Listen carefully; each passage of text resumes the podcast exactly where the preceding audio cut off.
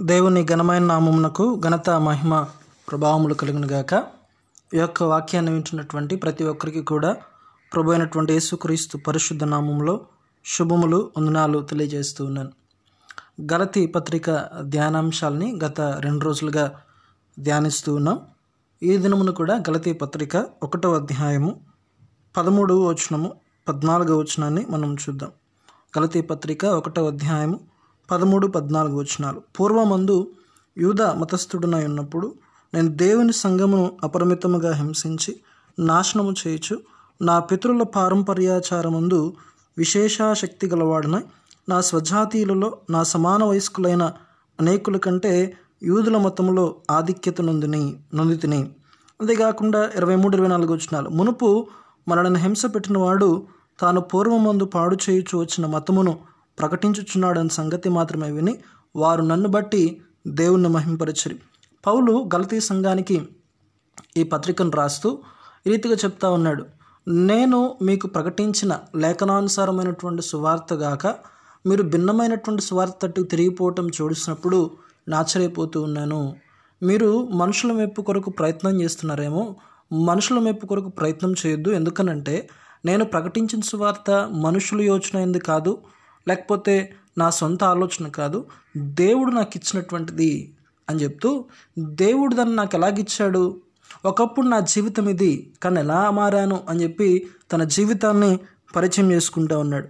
చూడండి పౌ పౌలు యొక్క జీవితాన్ని కనుక మనం గమనించినట్లయితే అతడు ఒకప్పుడు యూద మతస్థుడిగా ఉన్నాడు సంఘాన్ని హింసించినటువంటి వాడుగా ఉన్నాడు. అటువంటి హింసకుడుగా ఉన్నటువంటి పౌలు ఒకటేసారి అతడు మారి మరలా క్రీస్తును ప్రకటించడము అనేటువంటిది నిజంగా ఆశ్చర్యకరమైనటువంటి విషయం. అందుచేత ఈ సంగతిని చూసినటువంటి వారు పౌలు ఇంతగా మారినటువంటి విధానాన్ని బట్టి దేవుని స్తుతించారు దేవుణ్ణి మహిమపరిచారు అని రాస్తా ఉన్నాడు. ప్రియ స్నేహితులారా ఈ రోజున మన జీవితాలను బట్టి ఇతరులు దేవుణ్ణి మహిమపరచగలుగుతూ ఉన్నారా అనేటువంటి విషయాన్ని మనం గమనించాలి. ఇక్కడ మనం గమనించినట్లయితే పౌలు సంఘాన్ని హింసించినటువంటి వాడుగా ఉన్నాడు. ఎంత అంటే ఆ సంఘాన్ని హింసించినటువంటి ఆ విధానము ఏ రీతిగా అయితే హింసించాడో అవన్నీ కూడా అపోస్తుల కార్యముల గ్రంథం ఎనిమిదవ అధ్యాయంలో రాయబడినట్లుగా మనం చూస్తా ఉన్నాం. అపోస్తుల కార్యముల గ్రంథం ఎనిమిదవ అధ్యాయము ఒకటో వచనము నుండి. ఆ కాలమందు ఎరుషులేములోని సంగమునకు గొప్ప హింస కలిగినందున అపోస్తులు తప్ప అందరూ యూదయ సమరయ దేశంలో చెదిరిపోయి భక్తిగల మనుషులు స్టెఫనును సమాధి చేసి అతని గూర్చి బహుగా ప్రలాపించిరి. సౌలైతే ఇంటింటా జొచ్చి పురుషులను స్త్రీలను ఈడ్చుకుని పోయి చెరసాల్లో వేయించి సంఘమును పాడు చేయుచుండెను. చూడండి ఇక్కడ మనం గమనించినట్లయితే పౌలు తాను మార్పు చెందక మునుపు సౌలుగా ఉన్నాడు.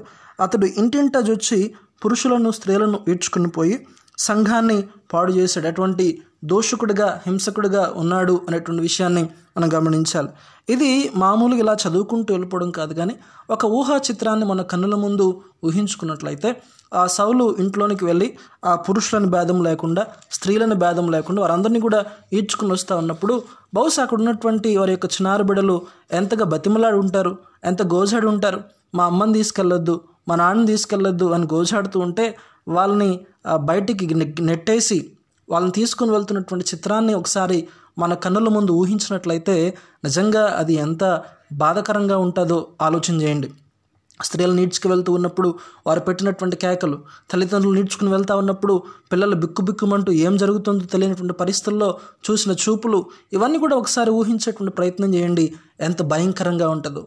పౌలు అటువంటి భయంకరమైనటువంటి జీవితాన్ని జీవిస్తూ వచ్చాడు. అంతేకాకుండా అపోసుల కార్యం గ్రంథం తొమ్మిదో అధ్యాయము ఒకటో వచనములు. సౌలు ఇంకను ప్రభు యొక్క శిష్యులను బెదిరించుటయును హత్య చేయుటను తనకు ప్రాణాధారమైనట్టు ప్రధాన యాజకుని ఎద్దుకు వెళ్ళి ఈ మార్గమందున్న పురుషులనైనను స్త్రీలనైనను కనుగొన్న ఎడల వారిని బంధించి ఎరుషులేమునకు తీసుకుని వచ్చినట్టు దమస్కులోని సమాజంలో వారికి పత్రికలు ఇమ్మని అడిగాను. హత్య చేయడం అనేటువంటిది తనకు ప్రాణాధారము అని ఎంచుకున్నాడంట. అంతగా అతడు సంఘాన్ని హింసిస్తూ వచ్చాడు. ఎందుకింత సంఘాన్ని హింసబెట్టాల్సినటువంటి అవసరం ఏముంది అని అంటే చూడండి గలతీ పత్రికలోనే అతడు చెప్తా ఉన్నాడు సంఘాన్ని హింసించడానికి కారణము నా పితరుల పారంపర్యాచారముందు ఆసక్తి కలిగినటువంటి వాడను. యూధ మత సాంప్రదాయాలు యూదమత ఆచారాల పట్ల ఆసక్తి కలిగినటువంటి వాడుగా ఉన్నాడు. అవి తప్పిపోతున్నాయేమో. అందుచేత ఆ తప్పిపోతున్నటువంటి వారిని లేకపోతే ఆ యూధమత సాంప్రదాయాల నుండి వైదొలుగుతున్నటువంటి వారిని ఎలాగైనా కూడా మట్టుబెట్టాలని అతడు ఆలోచన చేస్తూ ఉన్నాడు. అంతేకాకుండా ఫిలిపి పత్రికలు ఈ రీతిగా అంటాడు? ఫిలిపిలకు రాసినటువంటి పత్రిక మూడవ అధ్యాయము ఐదు నుండి మనం గమనించినట్లయితే నేను ధర్మశాస్త్రం విషయంలో ఆసక్తి కలిగినటువంటి వాడుగా ఉన్నాను. ఆసక్తి విషయము సంఘాన్ని హింసించాను అంటా ఉన్నాడు. ఫిలిపిలకు రాసిన పత్రిక మూడో అధ్యాయము ఐదవ వచనం నుండి. ఎనిమిదవ దినమున సున్నతి పొందితిని ఇస్రాయల్ వంశపు వాడినై బెన్యామీన్ గోత్రంలో పుట్టి హెబ్రిల సంతానమైన హెబ్రిడునై ధర్మశాస్త్ర విషయం పరిశుడునై ఆసక్తి విషయము సంఘమును హింసించువాడునై ధర్మశాస్త్రం వల్ల నీతి విషయము అనింద్యుడునై ఉంటుని చూడండి.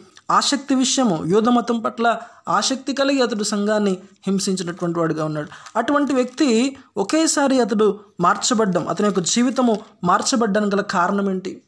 ఈరోజున రోజున పౌలు మాత్రమే కాదు ఇంకా ఇటువంటి వ్యక్తులు ఎంతోమంది మన చుట్టూ ఉన్నటువంటి సమాజంలో కూడా మనకి సజీవ సాక్షులుగా ఉన్నారు. అప్పటి వరకు దొంగతనంగా ఉన్నటువంటి వారు దొంగతనం చేసినటువంటి వారు నరహంతకులుగా ఉన్నటువంటి వారు. ఇంకా అనేకమైనటువంటి వ్యసనాలకు లోనటువంటి వారు ఒకటేసారి వారు మార్పు చెంది వారు ఒక నూతనమైనటువంటి వ్యక్తులుగా మార్చబడ్డం. నిజంగా అది ఆశ్చర్యకరమైన విషయం. ఏంటా కారణము అని ఆలోచిస్తే గల్తులకు రాసినటువంటి పత్రిక ఒకటో అధ్యాయం పదిహేను వచనంలో రీతిగా చెప్తాడు. నా తల్లి గర్భమునందు పడిన మొదలుకొని నన్ను ప్రత్యేకపరిచి తన కృపచేత నన్ను పిలిచిన దేవుడు నేను అన్ని జనులు తన కుమారుని ప్రకటింపవలనని తల్లి గర్భమునందు పడిన మొదలుకొని నన్ను ప్రత్యేకపరిచాడు దేవుడు. అని చెప్తా ఉన్నాడు. చూడండి మనము పుట్టక మునిపే మన పట్ల ప్రణాళికను కలిగి ఉన్నటువంటి వాడి దేవుడు. పౌలు పుట్టక మునిపే తల్లి గర్భంలో ఉండగానే దేవుడు అతని పట్ల ప్రణాళికను కలిగి ఉన్నాడు. మనము పుట్టక ముందే దేవుడు మన జీవితాల పట్ల ప్రణాళికలు కలిగి ఉన్నాడు అనేటువంటి విషయము బైబిల్ అంతట్లో కూడా ప్రస్తావించబడుతూ ఉంది. చూడండి నూట ముప్పై తొమ్మిదవ కీర్తనలో దావీదు రాస్తు రీతిగా అంటాడు. నూట ముప్పై తొమ్మిదవ కీర్తన నూట ముప్పై తొమ్మిదవ కీర్తన పద్నాలుగు వచనంలో నీవు నన్ను కలుగు చేసిన విధము చూడగా భయమును ఆశ్చర్యమును నాకు పుట్టుచున్నవి. అందును బట్టి నేను నీ కృతజ్ఞతాస్తులు చెల్లించున్నాను నీ కార్యములు ఆశ్చర్యకరములు. ఆ సంగతి నాకు బాగుగా తెలిసినది నేను రహస్యమందు పుట్టినాడు భూమి యొక్క అగాధ స్థలములో విచిత్రంగా నిర్మింపబడినాడు. నాకు కలిగిన ఎముకలు నీకు మరుగై ఉండలేదు. నేను పిండమున ఉండగా నీ కన్నులు నన్ను చూచెను. చూడండి మనం పిండముగా ఉండగానే దేవుని యొక్క కన్నులు మనల్ని చూశాయి.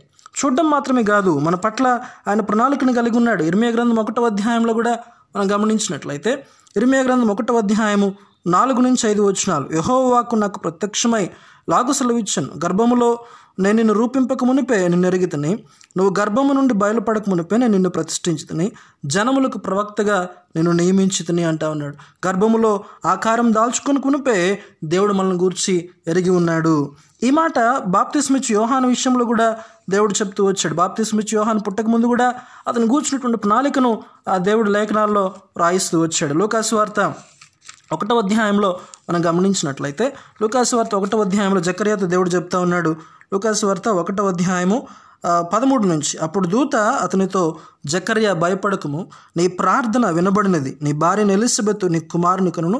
అతడు ప్రభు దృష్టికి గొప్పవాడై ఇస్రాయల్ అనేకులను ప్రభు అయిన దేవుని వైపునకు త్రిప్పును. ఈ రీతిగా ప్రతి ఒక్కరి జీవితం పట్ల కూడా దేవుడు ప్రణాళికను కలిగి ఉన్నాడు. ఈ రోజున మనము ఒక స్థితిలో ఉన్నాము అని అంటే లేక మనము దేవుని యొక్క స్వార్థను ప్రకటించగలుగుతున్నటువంటి వారం ఉన్నాము అని అంటే లేక ఒక వ్యక్తి మార్పు చెంది అతడు రక్షించబడి ఒక నూతనమైనటువంటి సృష్టిగా చేయబడుతున్నాడు అంటే దానికి గల కారణము ఏంటి అని అంటే అతడు దేవుని యొక్క ప్రణాళికలో ఉన్నాడు అనేటువంటి విషయాన్ని గమనించాలి.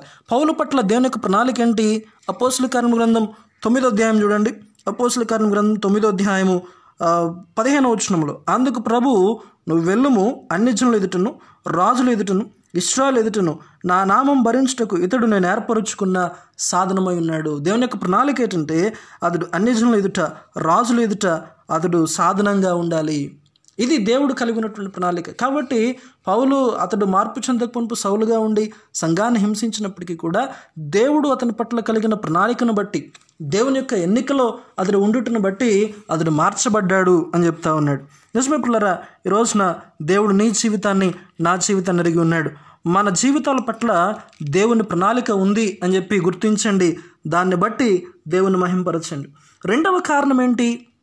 ఎంతగా సంఘాన్ని హింసించినటువంటి వాడు స- కరెక్ట్గా అతడు మారిపోయి ఒకటేసారి దేవుని సువార్తను ప్రకటించడానికి కలిగినటువంటి కారణం ఏంటి అని అంటే ఒకటి దేవుడు అతని పట్ల ప్రణాళికను కలిగి ఉన్నాడు. రెండవది ఏంటంటే గల్తులకు రాసినటువంటి పత్రిక ఒకటో అధ్యాయం పదిహేను వచనంలో తల్లి గర్భమునందు పడింది మొదలుకొని నన్ను ప్రత్యేకపరిచి తన కృపచేత నన్ను పిలిచిన దేవుడు నేను అన్ని జనుల్లో తన కుమారుని ప్రకటింపవలనని తన కృపచేత బై హిస్ గ్రేస్ దేవుని కృప ద్వారా మాత్రమే ఒక వ్యక్తి రక్షించబడగలడు. ఒక వ్యక్తి యొక్క శక్తి కానీ భక్తి కానీ లేక క్రియలు కానీ ఏవి కూడా ఒక వ్యక్తిని రక్షించలేవు. మన నీతి క్రియలు దేవుని దృష్టిలో మురికి గుడ్డల వలె ఉన్నాయి. ఒక వ్యక్తి మార్పు చెందాలి అని అంటే దేవుడు అతని పైన కృప చూపించాలి. చూడండి అసలు ఆ దుర్మార్గుడిగా దూషకుడుగా ఉన్నటువంటి వ్యక్తి మీద కనికరం ఎవరు చూపిస్తారు? అందరూ అతన్ని చెదరించుకుంటారు. కానీ దేవుడు మాత్రము అతని మీద కృప చూపించాడు. ఇది దేవుని యొక్క ప్రేమగా మనం చూస్తాం. ఎఫ్ఎస్సి పత్రికలో ఇదే మాట చెప్తాడు. కేవలం పౌలు నిమిత్తమే కాదు మనందరి జీవితాల గురించినటువంటి మాటను పౌలు లేఖనాల్లో రాస్తాడు. ఎఫ్ఎస్సి పత్రిక రెండో అధ్యాయం ఒకటో వచనం నుండి. మీ అపరాధముల చేతను పాపముల చేతను మీరు చచ్చిన వారై ఉండగా ఆయన మిమ్మల్ని క్రీస్తుతో కూడా బ్రతికించను. ఎలా ఎందుకు బ్రతికించాడు అని నాలుగో వచనం. ఆయనను దేవుడు కరుణాసంపన్నుడై ఉండి మనం మన అపరాధముల చేత చచ్చిన వారు ఉండినప్పుడు సైతం మనడల చూపిన తన మహాప్రేమ చేత మనలను క్రీస్తో కూడా బ్రతికించను. కృప చేత మీరు రక్షించబడ్డారు. మనం అపరాధముల చేత పాపముల చేత చచ్చినటువంటి వారముగా మనం ఉన్నాం. అటువంటి పరిస్థితుల్లో దేవుడు కేవలం తన కృప చేత మనం రక్షించాడు అనేటువంటి విషయాన్ని మనం గమనించాలి. పౌలు పట్ల కూడా కృప చూపించాడు దేవుడు. ఆయన కృప ద్వారా ప- పౌలు రక్షించబడ్డాడు. రక్షించబడినటువంటి పౌలు ఇప్పుడు తన పట్ల ఏ దేవుడైతే ప్రణాళికను కలిగి ఉన్నాడో తన పట్ల ఏ దేవుడైతే కృప చూపించాడో ఆ దేవుని గురించి ప్రకటించడం మొదలుపెట్టాడు. ఎప్పుడైతే ఈ విషయాన్ని అక్కడ ఉన్నటువంటి వాళ్ళు చూశారో వాళ్ళు ఆశ్చర్యపోయారు. నిజంగా ఇంతకుముందు సంఘాలను హింసపెట్టినటువంటి వాడు ఇప్పుడు అదే తిరిగి విశ్వ అదే విశ్వాసాన్ని తిరిగి ప్రకటిస్తూ ఉన్నాడని చెప్పి దేవుని మహింపరిచారు. ఈ రోజున మన జీవితాల ద్వారా దేవునికి మహిమ కలగాలి. మన జీవితాలను చూసినటువంటి వాళ్ళు ఇతరులు దేవుని మహింపరచాలి. అయితే ఇక్కడ ఒక విషయం మనం గమనించాలి. ఈ రోజున మనం రక్షించబడినటువంటి వారం ఉన్నాము అంటే అది మన యొక్క స్వశక్తి కాదు మన క్రియారూపకమైనటువంటి జీవితం కాదు కానీ దేవుడిని నెరిగి ఉన్నాడు ముందుగానే అనేటువంటి విషయాన్ని గుర్తించాలి. దేవుని కృప చేత నువ్వు రక్షించబడ్డావని గుర్తించాలి. అంతే తప్ప మన భక్తి ద్వారా మనం రక్షించబడలేదు మన క్రియల ద్వారా రక్షించబడలేదు. దేవుడు ఎరిగి ఉన్నటువంటి కారణాన్ని బట్టి అలాగే దేవుని కృపను బట్టి అల్పులము అయోగ్యులమైనటువంటి మన పట్ల దేవుడు కలిగి ఉన్నటువంటి ఈ ప్రణాళికను బట్టి దేవుడు చూపిన కృపను బట్టి దేవుని మహింపరచగలిగేటువంటి వారంగా మనం ఉండాలి. పౌలు ఇదే తెలియజేస్తున్నాడు నా జీవితం ద్వారా దేవుడు మహింపరచబడతా ఉన్నాడు. నన్ను చూసినటువంటి వారు దేవుని మహింపరుస్తున్నారు. కారణం దేవుని కృప నా పైన ప్రత్యక్షపరచబడింది. ప్రియ వాక్యం వింటున్నట్టు నీవు ఒకవేళ ఈరోజు నువ్వు రక్షించబడిన వ్యక్తిగా ఉన్నట్లయితే నువ్వు అతిశయపడిన వీళ్ళ అతిశయపడిన అవసరం లేదు. ఎందుకనంటే నీ భక్తి చేత నువ్వు రక్షించబడలే. నీ భక్తి చేత నువ్వు సేవలకు సేవలోకి రాలే. దేవుడు నిన్ను ఎరిగి ఉన్నాడు నీ పట్ల ప్రణాళిక కలిగి ఉన్నాడు. దేవుడు నీ పట్ల కృప చూపించాడు కాబట్టి నువ్వు రక్షించబడ్డావు సేవలోకి వచ్చావు. అందును బట్టి దేవుని మహింపరచు. దేవుడిని దీవించునుగాక. ఆమె